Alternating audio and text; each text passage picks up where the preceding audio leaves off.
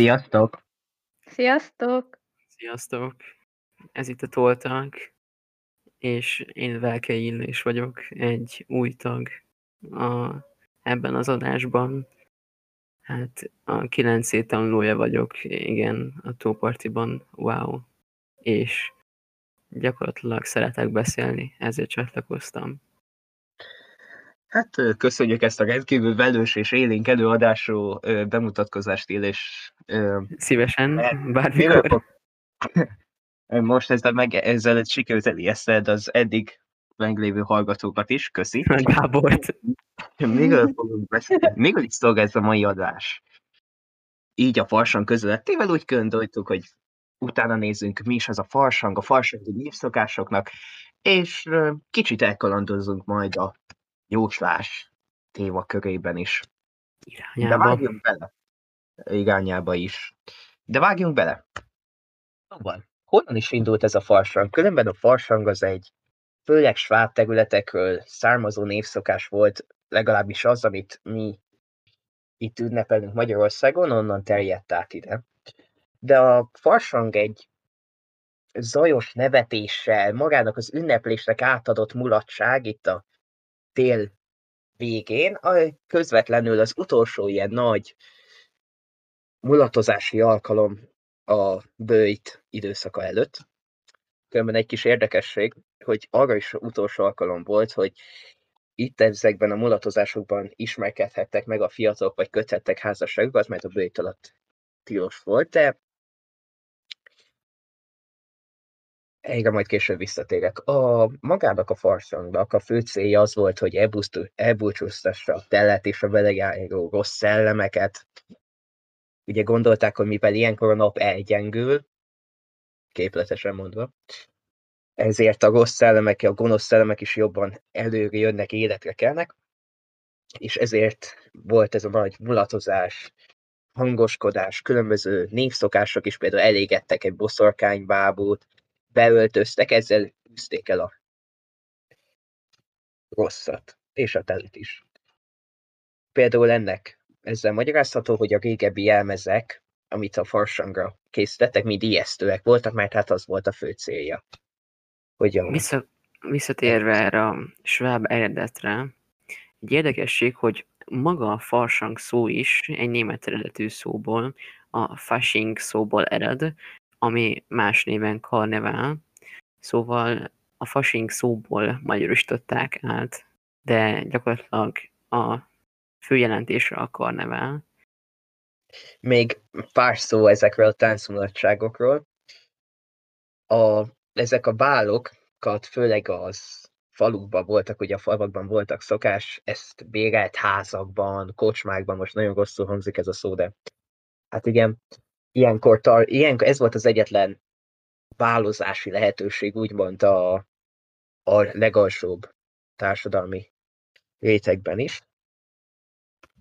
És például ezeknek a báloknak nagyon fontos része volt, hát nem csak a jelmezek, a tánc, hanem a farsangi ételek is. Ugye, mint például ismerik a farsangi fánkot, de nem csak ez számított farsangi ételnek, például farsangi étel volt a kocsonyafú, táposzta, és meg főleg ilyen laktató ételeket fogyasztottak, ez is előkészülve majd azután a lévő böjti időszakra. A farsangi ételekre visszatérve, ugye már Jóci említette, hogy farsangkor a húsos, illetve laktóbb ételek voltak gyakorlatilag a menün. Ilyenkor azt is megemlíteném, hogy például ilyenkor farsang vasárnapon, amikor a nagyobb vigadalmak voltak, ilyenkor volt az asszony vasárnap is, amely gyakorlatilag azt tartalmazta, hogy az asszonyok is pont ugyanúgy mulathattak, mint férjeik, illetve fiaik. Ilyenkor ihattak bort, ehettek akármit. Gyakorlatilag úgy mulathattak, mint a férfiak, és hát ez a középkori társadalomtól szerintem egy nagyon nagy lelkű alkalom volt.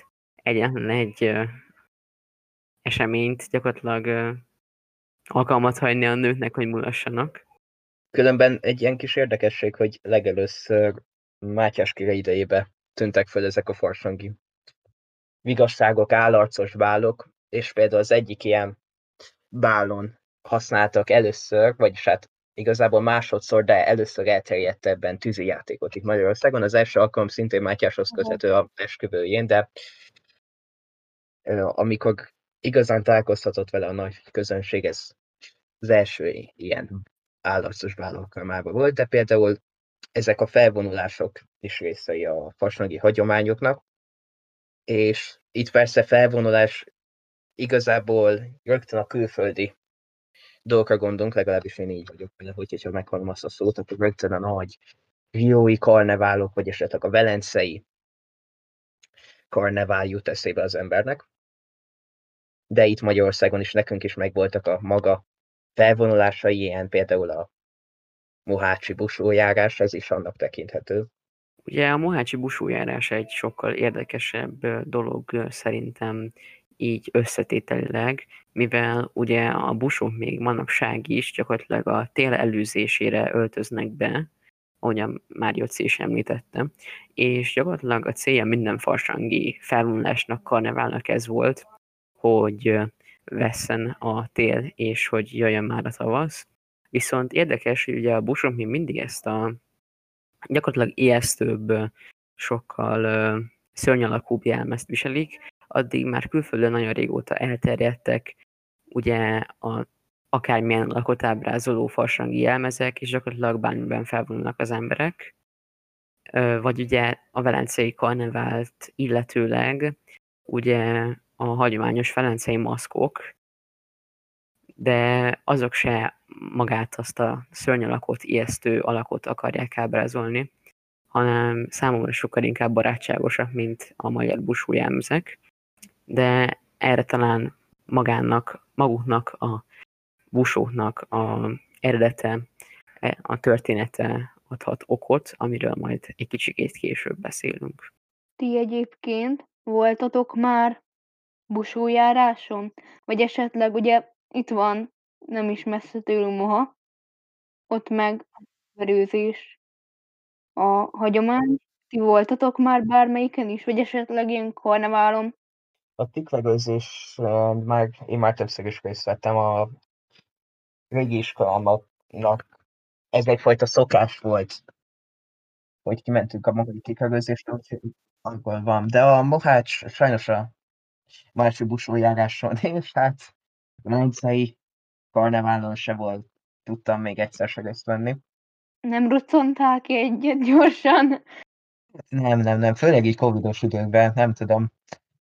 Olaszország kicsit elgántentő volt múlt évben, de csak is azért hagytam ki.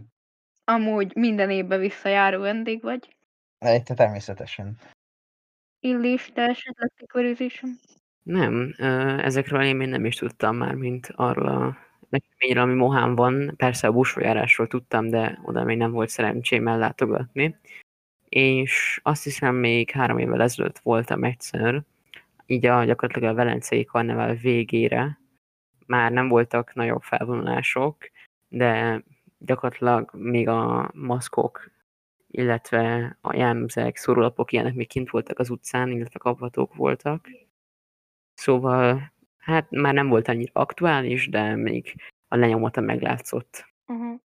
Mi is én ugye iszkel jártam általánosba, és az 200 méterre van Mohától, szóval a sulival mi is igazából minden 8 évben átsétáltunk.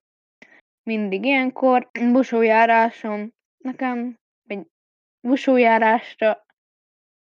busójárásra lenni, vagy eljutni még nekem se volt szerencsém. Ilyen külföldi karneválok, meg még inkább nem. De akkor pár szót jobban a olaszországi karneválokról. Ugye Olaszországban több karneválnak, sőt, szinte ma mindegyik városnak megvan maga-maga karnevál, ezek közül természetesen a híresebb a velencei.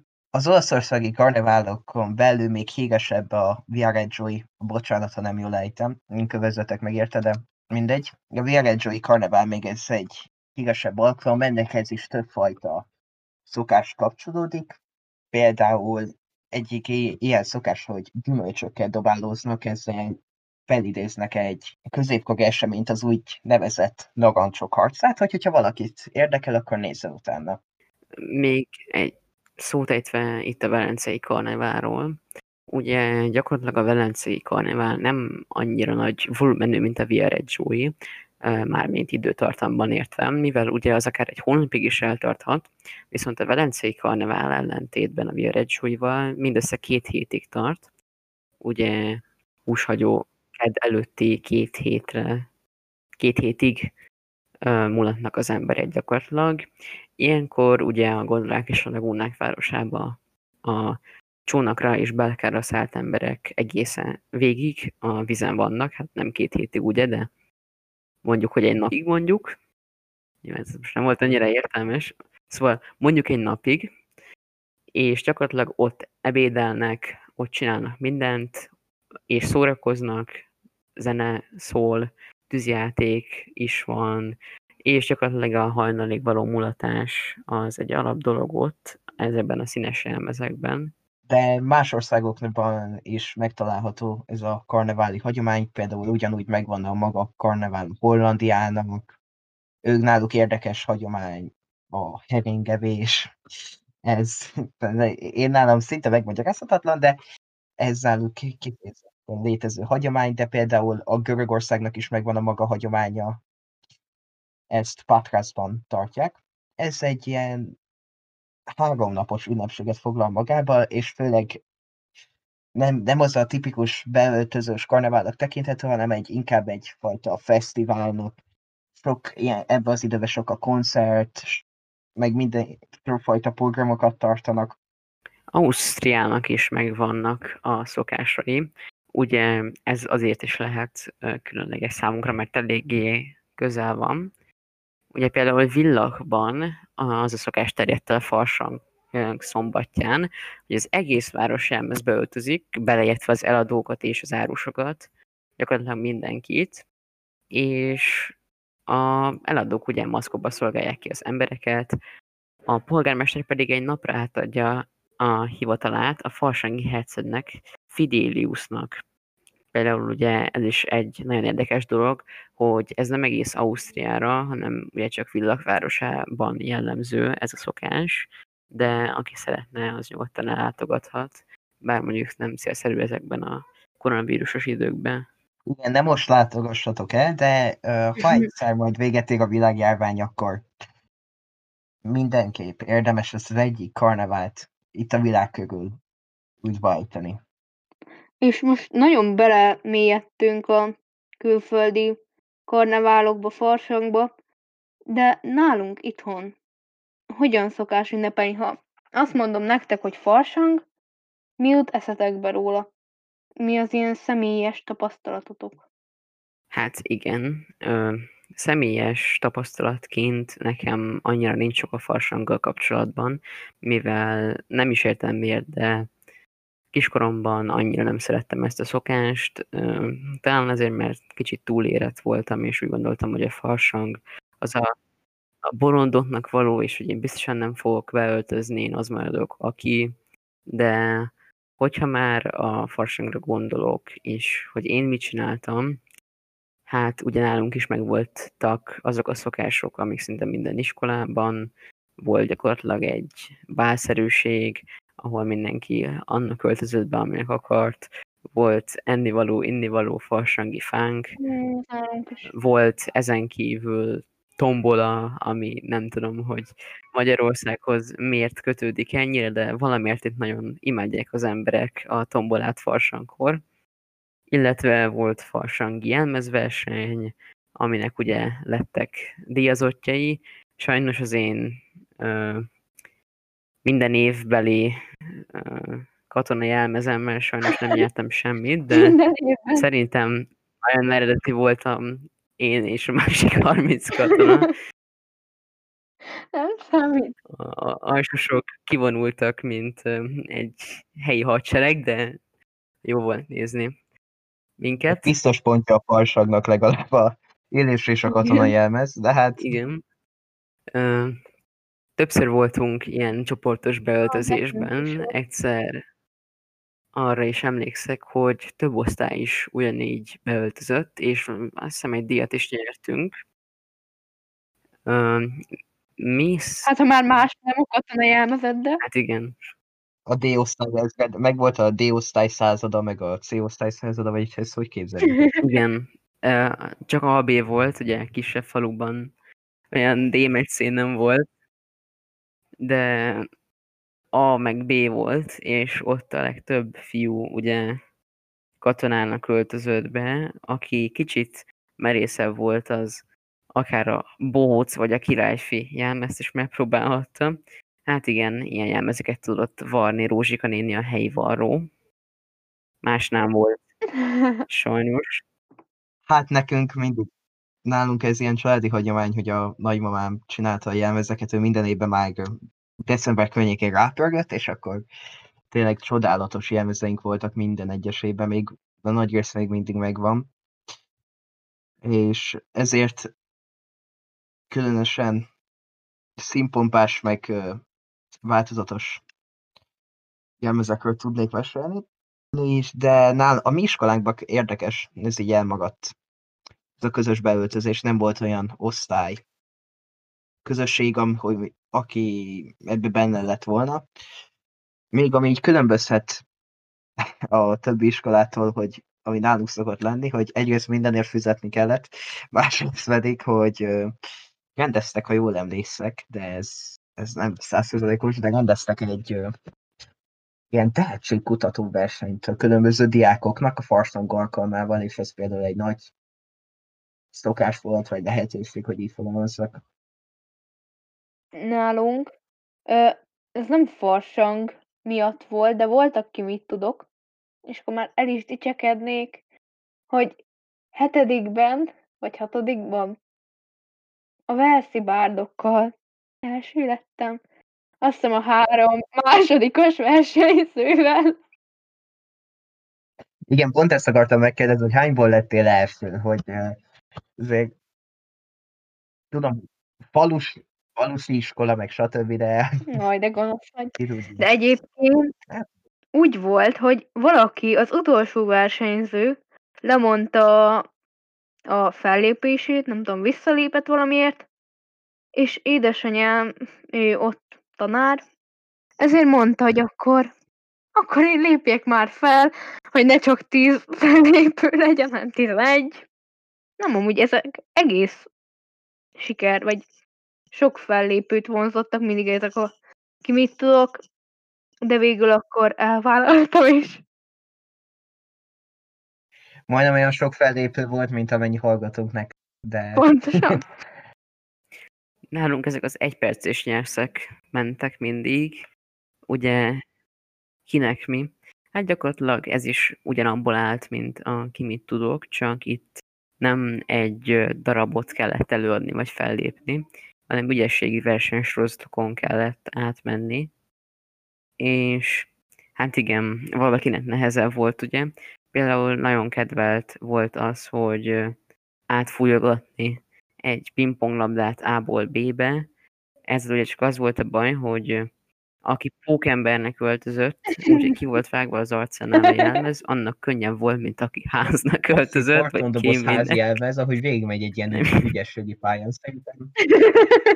Napon fénypontja, nem emlékszek, hogy valaki öltözött egyszer iskolánkba Tomasz a gőzmozdonynak, ez úgy megmagadt, még ez alsó értelemszerűen. De az is egy élmény volt, hogy a folyosón tudott közlekedett, és is szétnyílt előtt a tömeg, mert más lehetőség nagyon nem volt. De az így a legötletesebb farsangi verseny, amit eddig láttam, az volt, hogy egy gyerek fogott egy...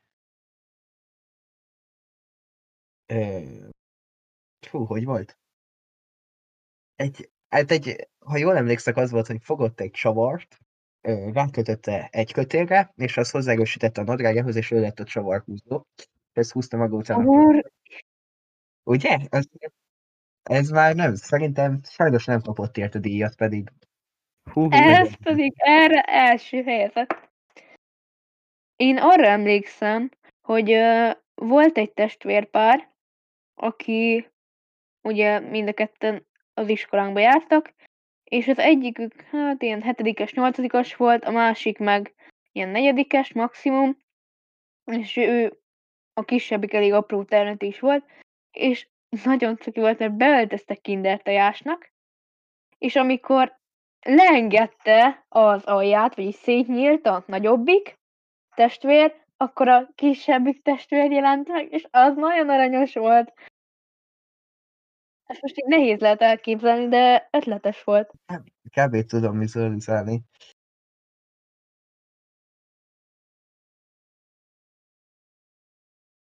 Mi amúgy, így még Joci kijelentésére vagy mondataira reagálva, mi tök sokszor beöltöztünk így osztályilag, és akkor már megint dicsekednék, mert talán 4-ben ott egy háztartásnak öltöztünk be az én ötletem alapján.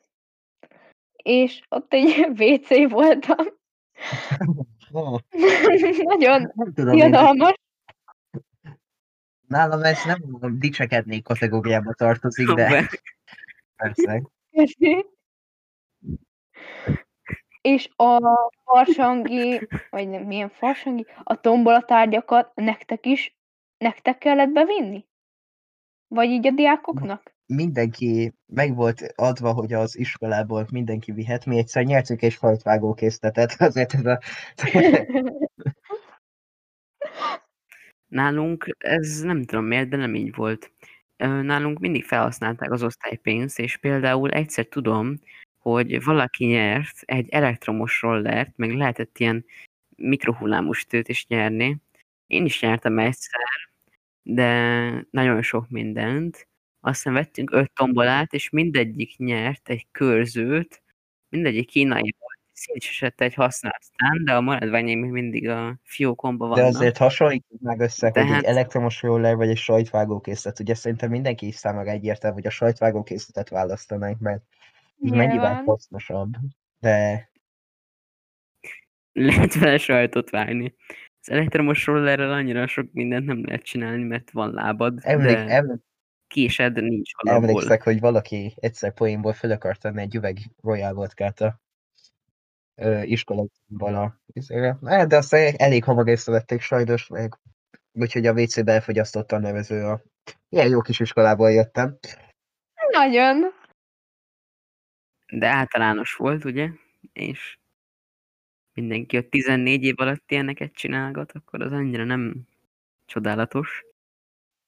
Mondjad már, hogy volt a nevemnek, oda küldöm a gyerekemet. Hát de figyeljetek, legalább már nem cigizni jártak a WC-be, hanem telefonozni. Szerintem ez meg egy olyan szintlépésnek is tekinthető, vagy...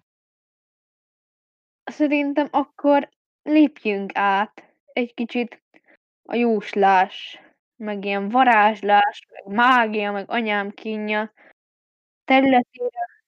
A farsanghoz például sokfajta népszokás tartozik, ilyenek a jóslások is. Többfajta jóslást is végeztek a farsangi időszakban, például időjárásra valót jósoltak, vagy hogy milyen lesz a következő évben a termés, stb. És ezért úgy gondoltuk, hogy kicsit utána nézünk a jóslásnak, és a különböző jóslási technikáknak, vagy hogy is működnek majd ezek a különböző jóslási, igen, a valóságban egy kicsit, hogy tényleg mitől lesznek ezek eredményesek, de akkor ne húzzuk az időt, vágjunk is bele. De várjatok, ti hisztek ebben az egész jóslásban, meg hát nem tudom, hogy ez ilyen varázslás, meg mágia, vagy esetleg a misztikus lények, azok már nem feltétlenül tartoznak ide, de ti hisztek ezekben az energiákban, meg mindenben is? Ha az energiát kérdezed, én hiszek az elektromosságba, de különben más energiában nagyon nem. Hát én sem annyira hiszek, ugye én református vagyok, így vallás szinten, szóval így, hát mi annyira nem díjazzuk ezeket a jóslási formákat, hát nagyon szépen mondva is humbug kategóriába se vesszük őket, de... De ha belegondolsz, akkor a proféták is igazából jósoltak, és honnan tudod meghatározni, hogy akkor most egy Isten küldötte, és úgy tud jósolni, vagy előre látni, vagy kinyilatkoztatni, vagy én pedig... Én ismerek egy nagyon jó technikát. Ha valaki bankkártyából jósol, akkor valószínűleg az nem az a proféta kategória, de... Szóval, akkor a jóslásnak nagyon sok fajtája van. Ugye itt például többről is van szó, amiről én tudod gyakorlatilag. Ugye itt asztrológia, a tarot, rúnakövek, I Ching, tenyérjóslás, stb. Először az asztrológiáról szeretnék néhány szót ejteni. Ugye például gyakorlatilag egy kortárs műben, a Harry Potterben is szó van a jóslásról, amit tudjuk, hogy egy fikció, de ott is megemlíti gyakorlatilag az asztrológiát, hogy Harry valamelyik bolygónak a évében együttáláskor született, azt hiszem az Uránuszéban, viszont ebben is nagyon sokan hisznek, hogy a személyiségedet, illetve a jövődet a bolygók vagy csillagok állása fogja meghatározni. Hogy egy kis tudományt is vigyek ebben, a Mars a második legközelebb bolygó hozzánk, például egy olyan gravitációs erőt fejt ki a Földre, amikor a legközelebb van, mint egy 400 méterre lévő panelház. Szóval annyira sok köze ennek így nincsen egymáshoz.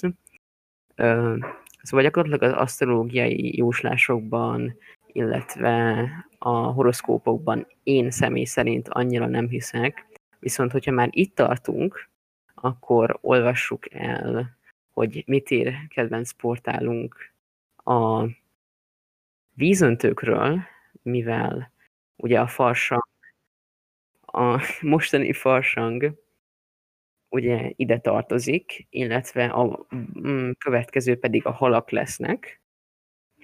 Szóval a vízöntőnek a horoszkópja elég ideges lehet a mai napon, és oda is fajulhat, ha megbántasz valakit, aki közel áll hozzád. Próbáld meg előzni a stresszt, és csak olyan dolgokkal foglalkozzol, amik ellazítanak teljesen. Vagy a halak, éppen hogyha ugye egy farsang utáni. Ez ugye úgy működik, hogy megnézed, hogy te melyik nap születtél. Mondjuk én születtem augusztus 16-án, miatt oroszlán kategóriába esek, és akkor ezek a jóslászok úgy gondolják, hogy éppen, hogy te melyik kategóriába tartozol, azt szerint megmondják, hogy mi fog veled történni ezen a héten. A napi horoszkóp szerint nekem például nagyon jó hangulatban vagy, problémákat is hamar tudod megoldani, bármilyen feladatot képes vagy idő elvégez, blablabla. Ugye ezek úgy működnek, hogy egy kicsit erről beszélhetek, hogy ugye elmondanak egy olyan szöveget, ami körülbelül az emberiség 80%-ára igaz lesz. És így nagy valószínűséggel, hogy bejön. Ezek ugye ilyen semleges szövegek, egy kis odafigyelésre bárki tud ilyet gyártani. Odafigyelésre kell hozzá. Hát igen, szóval eléggé negatívan állunk ezekhez a horoszkópokhoz. Egyébként nekünk jár a hírlap minden nap, és ilyen hónaponta egyszer, ami sugallat által néha így belolvasok, de ennek megvan a maga menete. Meg erre van is egy feltevésem. Tehát a legtöbb ember az vagy a elején nyitja ki, és akkor ott gyorsan átfutja, vagy elolvassa akár ugye a legfontosabb híreket, és vagy van a másik csoport, aki rögtön a hátuljánál nyitja ki, ebbe tartozom én, ahol van egy kis valami faluban történt semmiségről egy hír, és legfontosabb a vicc. Tehát van egy Garfield, meg egy valami internetről lemásolt vicc, meg oldalt a horoszkóp, és én a saját horoszkópomat szoktam elolvasni így reggelente, néha napján, meg a viccet. Volt, hogy már ez bejött? Volt, hogy igaz volt a napi horoszkóp? Az a baj, hogy ezeket fél órán belül, nem, még abban a pillanatban, mint végigértem rajta, elfelejtem, szóval, de egyébként volt olyan, hogy valami hasonló történt, vagy ha ilyen nagyon rosszat jósolt, akkor megfogadtam magamba reggel, hogy akkor ilyet nem csinálunk. Aztán nem tudom, hogy mit csináltam, hogy nem. Különben ez se kapcsolódik nagyon ide, de ez most jutott eszembe, hogy bemutatták, hogy attól, hogy kimutatták, hogy attól is, hogy valaki milyen szegencse, hogy ő milyen szegencsésnek gondolja magát. Az agya emiatt máshogy veszi észre a különböző tényeket, na mindegy, engem nem téged ki most jobban, de lehet, hogy abba is van valami, hogy ha te reggel elolvasod, és azt mondja a horoszkópot, hogy ma nagyon boldog leszel, és jobban oldod meg a problémákat, akkor nem lehet, hogy te már így placebo módon simán egész nap, hát nekem jó kedvem van, egész nap a horoszkópon megmondta, vagy ha éppen azt olvasod, hogy ma egy borzalmas napod lesz, akkor valószínűleg, mert egész nap azon parázol, hogy nehogy történjen velem valami, akkor valószínűleg sokkal rosszabb napod lesz így is, mint ami igazából lett volna. Úgyhogy ezek ilyen, hogy is mondjam, ilyen önbeteljesítő jóslatként működnek. Szerintem. Igen, szóval nagyon sok jóslás, illetve horoszkóp gyakorlatilag arra épít, hogy egy általános dolgot mondjon emberekről rólad, és gyakorlatilag ezzel tévesszem meg. Ugye, majd ki fogunk térni a hard reading, meg a, szóval warm reading és a cold readingre is, ami gyakorlatilag ugyanezt a agyi reakciót váltja ki az emberekből, mivel ahogy az ember meghal az olvasótól egy megjegyzést, azonnal próbálja valamihez kötni. Na most ugyanez van szerintem a horoszkópoknál is, mint hogy te hallod, hogy ebben a héten vagy ezen a napon most boldog leszem, és te meg tudat alatt mondjuk egy 5-ösre már azt fogod ugye érezni, hogy boldog vagy. Pedig lehet, hogy azon kívül történt veled 20 rossz dolog, de a horoszkópod megmondta, hogy jó napod lesz, és kaptál egy 5-öst, szóval minden tökéletes. Igen, vagy keresed azt, hogy igazából te dolgozol meg azért, hogy beváljon. Keresed a napjaidnak a történéseiben azt, hogy beváljon ez a jóslás. Különben egy kicsit. Szóval én is. Nagyon érdekes. Mondjad. Ne legyek mindig én a bunkó. Mondjad nyugodtan. Szóval ez egy nagyon érdekes dolog, mivel akár így az embereknek a moráját is lehetne befolyásolni. Nem tudom, hogy erre már csináltak-e valamilyen kísérletet, hogy hogyan reagáltak az emberek nagy része arra, hogy kapott egy rossz jóslatot, vagy arra, hogy kapott egy jót, és hogy hogyan telt a napja. És akár ez egy ilyen gyakorlatilag morál, vagy kedv, hogy hívják ezt? Szóval gyakorlatilag ez egy plusz adhat a napodhoz. Ez az egész. Hogyha egy ilyet hallasz, akár olvasol, vagy valaki mond egy ilyen jóstot neked. De kicsit akkor, ha meg élés előbb megemlítette, térjünk erre a cold reading, warm reading, ez a mennyiolvasás, forgóolvasás, magyarba fordítva, csak borzalmasan hangzik, inkább szerintem hanyagolni fogom. De mi ez a hidegolvasás, cold reading? Ez körülbelül arra épít, hogy megpróbál látható jelekből levonni különböző következtetéseket. Az mind testbeszéd alapján, mind ilyen dedukciós következtetést, de ezt nem úgy kell érteni, mint ahogy ezt például Sherlock Holmes is csinálja, valaki olvasta a regényeket, hanem például úgy, hogyha felolvasta azt, hogy látok egy férfi frigómat az életedben, akinek egy szív problémája van.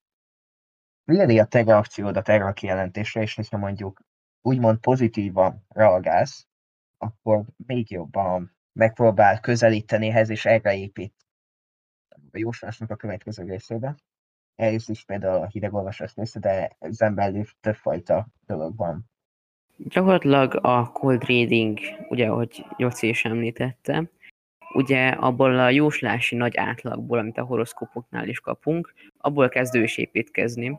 Szóval mond egy kijelentést, ami mondjuk, hogy 80%-ra igaz. Például egy családtagnak mellkas megbetegedése van. Ugye ez lehet akármicsoda, a legkisebb mellkasi fájdalmaktól kezdve akármilyen rákig, szóval a betegséget nagy része itt játszódik le, és hogyha erre a kijelentésre pozitívan reagál a hallgató, akkor ebből már elkezdhet építkezni, és eljuthat a legvégéig, ugyanezzel a módszerrel, szűkítheti gyakorlatilag a kört, és gyakorlatilag az olvasó így tudja rávenni a hallgatót arra, hogy higgyen neki, mivel a hallgató mindig valamihez fogja kapcsolni. És ezt nagyon fontos megemlíteni, hogy gyakorlatilag ezek az olvasók mindig valami nagyobb hatalomhoz kötik ezeket az információkat. Szóval annak meg se szabad a hallgatónak a fejébe fordulni, hogy ő csak tippelget, és innen fog egy következtésre eljutni az olvasó. Nem reménykedem. Azt mondják, hogy látom a gömbbe, vagy a kártyák azt mondták nekem, és a kártyák csalhatatlanok. Esetleg a szellemvilág azt nyilatkozta ebbe a témába, vagy stb. Ilyenekre kell gondolni, hogy mindig ezzel nem magukhoz társítják ennek a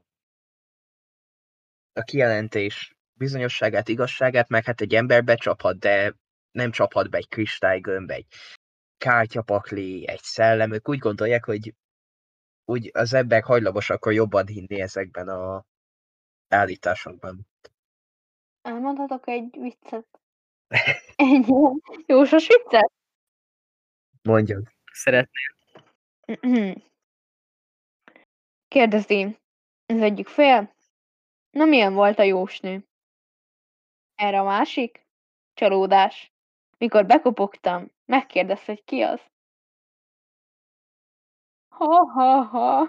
Ha-ha-ha. Igen, és akkor tudjátok, ebből fölmerül a kérdés, hogy miért kell a jósnőkhöz hát időpontot foglalni, nem tudják, hogy jövünk. Hát igen, lehet, hogy a kártyák pont nem tudják azt megmondani, mert a nyomdában a kopogó feleknek a kombinációját ilyen nem nyomtatták rá. Kártyákra. Lehet. Különben sokan foglalkoznak azzal, és foglalkoztak is, a történelem nagy alakjaiból is, hogy ilyen hobbi szinten jó sokat lepleztek rá. Van, aki nem hobbi szinten is, csak egy ilyen nagy alak, például Harry Houdini, aki ugye magyar volt, csak ez legtöbbször elfelejtük, úgy hívják eredetileg, hogy Velencei, csak úgy nem tudott volna befutni nagyon. Budapesten született, a házai nagyon szép múzeumában alakítva, mindegy, elkalandoztam egy kicsit a témától, hogy ő például nagyon sokat foglalkozott azzal, hogy a különböző ilyen médiumokat meg spiritistákat próbálta leleplezni, és egyesek szerint például emiatt is halt meg, mivel az egyik ilyen leleplezett médiumnak a fia úgy hasonvágta, hogy eredetileg is beteg gyomra vak bele perforált, és ennek köszönheti a halálát, csak hogy ez egy ilyen, de több fajta médium volt is leleplezett, részt vett a szánszakba, például ez egyik ilyen híres eset, hogy egy másik híres ember, akiről talán már hallottatok, a Sir Arthur Conan Doyle, Sherlock Holmes figurájának a megalkotója, ők jóba voltak, és Doyle hajlamos volt hinni ezekben a jóslásokban, és gondolta, hogy elviszi Houdini barátját egy ilyen jóslásra. Hogy komolyan megtörtént ez az eset, ez vagy csak legenda, monda, azt nem lehet biztosan tudni, de így szól a fáma, hogy elviszi egy ilyen jósnőhöz, és mesél az anyjá, hogy a szellemvilágon keresztül kapcsolatba lép az anyjával, és most nem is mesélem az egész sztorit, de az az egésznek a csattanója, hogy Houdininek úgy sikerül lelepleznie ezt a jósnőt, hogy ugye a jósnő szerint az anyja angolul beszél, de az anyja, ő egy magyar nő volt, ugye ez élent, nem tudott angolul. Még azt hiszem héberül beszélt egyedül, mivel zsidó család voltak, az apja például rabbi volt, és például itt leleplezi ezt a jóslat, és emiatt vesznek végül össze Sir Arthur Conan Doyle-on, és meg is romlik a barátságuk. De ennyi. Csak ez csak egy ilyen kis kitérő. Majd előhetitek történelmi órán vagy irodalmon, megint kezdőhöz kapcsolódik. Hát igen, szóval, hogyha véletlen egy jósnál akadtok meg, vagy valahol láttok egy ilyet, akkor szerintem is innen a megtudottak alapján a legkönnyebb mód, hogy őt leleplezétek, az, hogy érzelemmentesen, vagy nem igaz érzelmeket mutattok az arcotokon, és így nagyon könnyen el lehet vinni egy ilyen embert egy tévútra, és mivel már ugye mondtuk, hogy gyakorlatilag ő egy nagy dologból építkezik egy kicsibe, ez egy idő után dominóként fog összedőlni. Még pár szót. És eljuthat. Igen, a belegolvasásról még egy pár szót, mert azt így kihagytuk. Az kb. Annyival különbözik a cold reading-től, hogy előzőleg a melegolvasásnál előzetes információkat gyűjt a jós. Ezt idézőjelbe tettem. És hát például... igen, gyakorlatilag ezek a bankkártyaolvasók is ide tartozhatnak. Igen, például rátkeres a Facebookon, Instagramon, stb. Most már annyi mindent osztunk meg, hozzászólunk, megnézed, hogy kit követsz. Csomó mindent meg lehet tudni abból, vagy hogy miket osztasz meg, és már abból is tud építkezni. Hát igen, például ez a, nem tudom, ismeritek-e a Bongót, a világ legnagyobb jósát, aki 500 forint per SMS-ért tud neked jósolni.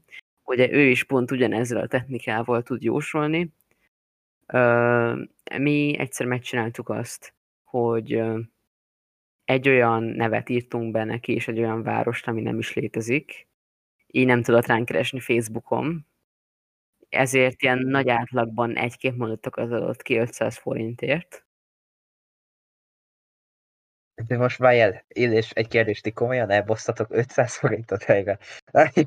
Figyelj, lehetett nagyot rögni rajta. Szóval teljesen megérte. Jobb volt, mint a muszi. Ne viccelje már. De az volt a lényeg, hogy nem az én telefonomról volt le 500 forintot. Akkor lehet, nem lettél volna ilyen készséges. Hát akkor nem. Na mindegy.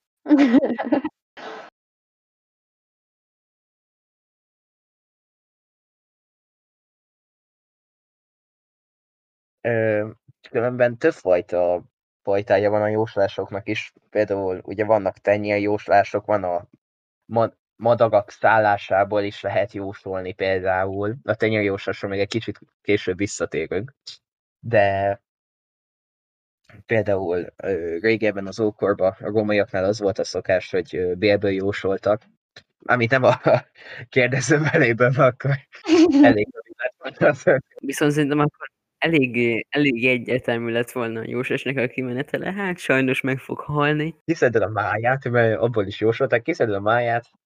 Önnek például máj elégtelenségei voltak, sok alkoholt fogyasztott, elképesztő, miket tudtak levonni, nem különben állatoknak a beleiből, májából jósolták. Ez többször, hogyha olvastunk római mondákat, többször visszaköszönő esemény. De ne próbáljátok ki otthon, mielőtt. Főlenne a saját beletekből. Hát, elvágom majd a kutyát. Nincs itt gond. Na, de akkor... És Jaci? Igen. Az a kérdésem, hogy te a hidegolvasásban, meg melegolvasásban, hogy ennyire otthon vagy? Mi ennek a kiváltó oka? Néha van fűtés, néha meg nincs. Nagyon jó volt Illés. Nem különben kiváltó oka, hogy miért néztem utána ezeknek a különböző levonási technikáknak, ez Sherlock Holmes. A másik kiváltó, ugye dedukciós módszerek kapcsán jutottam el, de a másik meg, hogy nagyon érdekelt egy időben a testbeszélés. Csomó dolog jött innen. Különben a tenyérjóslásról még utána néztünk előzőleg. És... már intro előtt hallottatok is. Úgyhogy szerintem ki is próbálhatnánk ilyen egyfajta tenyérjóslást. Azt nem is igazán értjük, hogy hogy működik, de meg hogy mi az értelme. De hogy mi is az a tenyérjóslás, például ugye ha meg ránéztek most egy podcast hallgatás közben a saját tenyértekre, látjátok ezeket a különböző vonalakat, ráncokat. A tanyai jóslás folyamán ezekből a különböző ráncokból jósolnak meg, egyiknek megvan a neve, hogy életvonal, fejvonal, szívvonal, és ennek a hosszúságából, az, hogy mennyire hajlik, stb. Amiatt abból tudnak jósolni, de például ez nem úgy, hogy ha a te életvonalad rövid, vagy a fejvonalad rövid, akkor hülye vagy, ez azért ennél egy kicsit bonyolultabban működik, de... Úgy erre kíváncsi lennék, hogy ez honnan, kinek jutott ez eszébe, hogy az életed rá van írva a tenyeredre? Hát nem tudom. Valaki megelégelte azt, hogy a szem a lélek tükre, és akkor gondolták, hogy legyen a tenyér is, vagy nem tudom. De tényleg, fogalmam sincs. De hogyha jobban belegondoltok, akkor ezeket a vonalakat lehet így manipulálni. Szóval, és te hiszel ebben, akkor egy nagyon jó tipp, hogy tarts sokáig csukva a kezedet. Mert akkor igen, ezek és akkor sokkal jobban látszódik. Létre fognak jönni jobban. Ugye kinyitnád. Sokkal jobban fognak látszódni, szóval sokkal nagyobb lesz az életed, hát sokkal jó. Hosszabb. Ne tanulj, sokkal nagyobb lesz a szerencséd, és sokkal okosabb is leszel.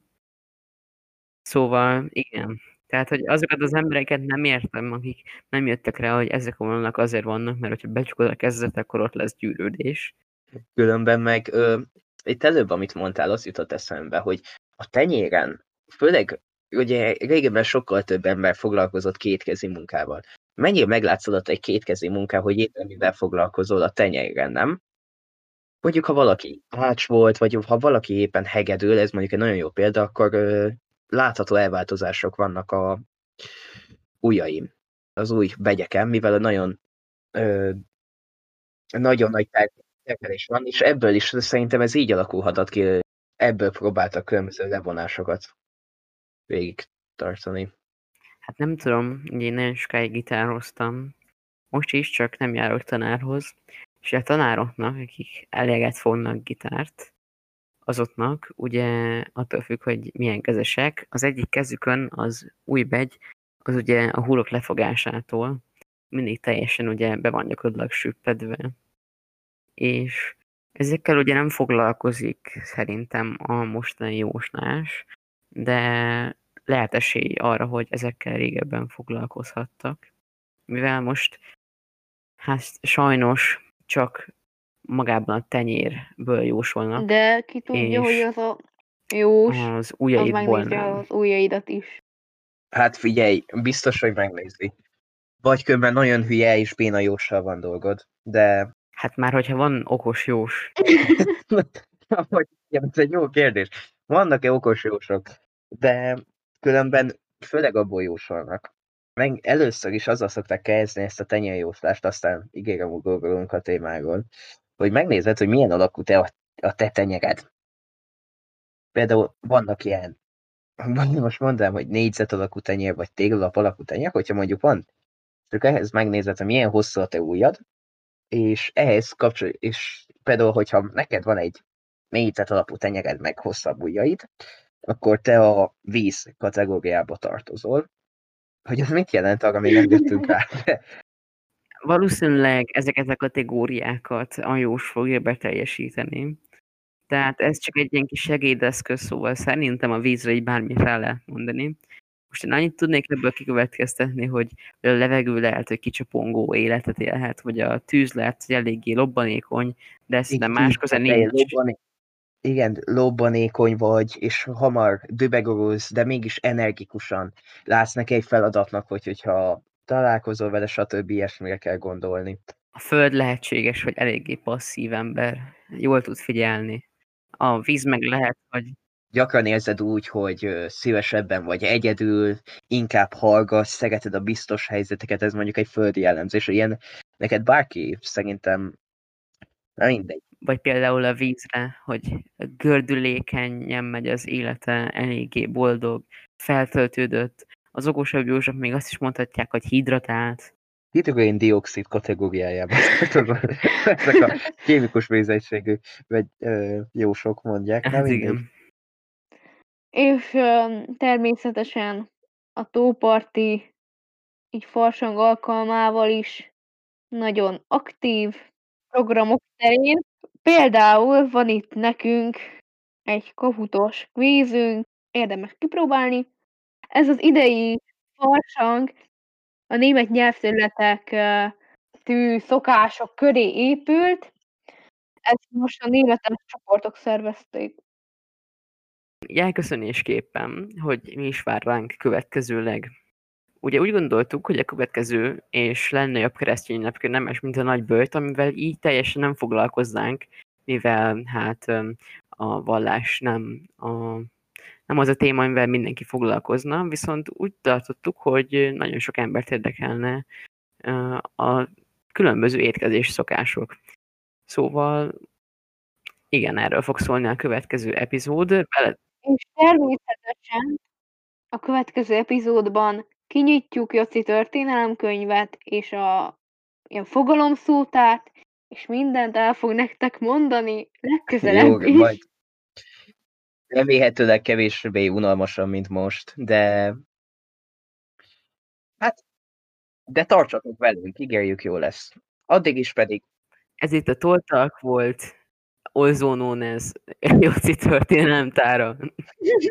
Sziasztok! Addig is pedig sziasztok! Sziasztok!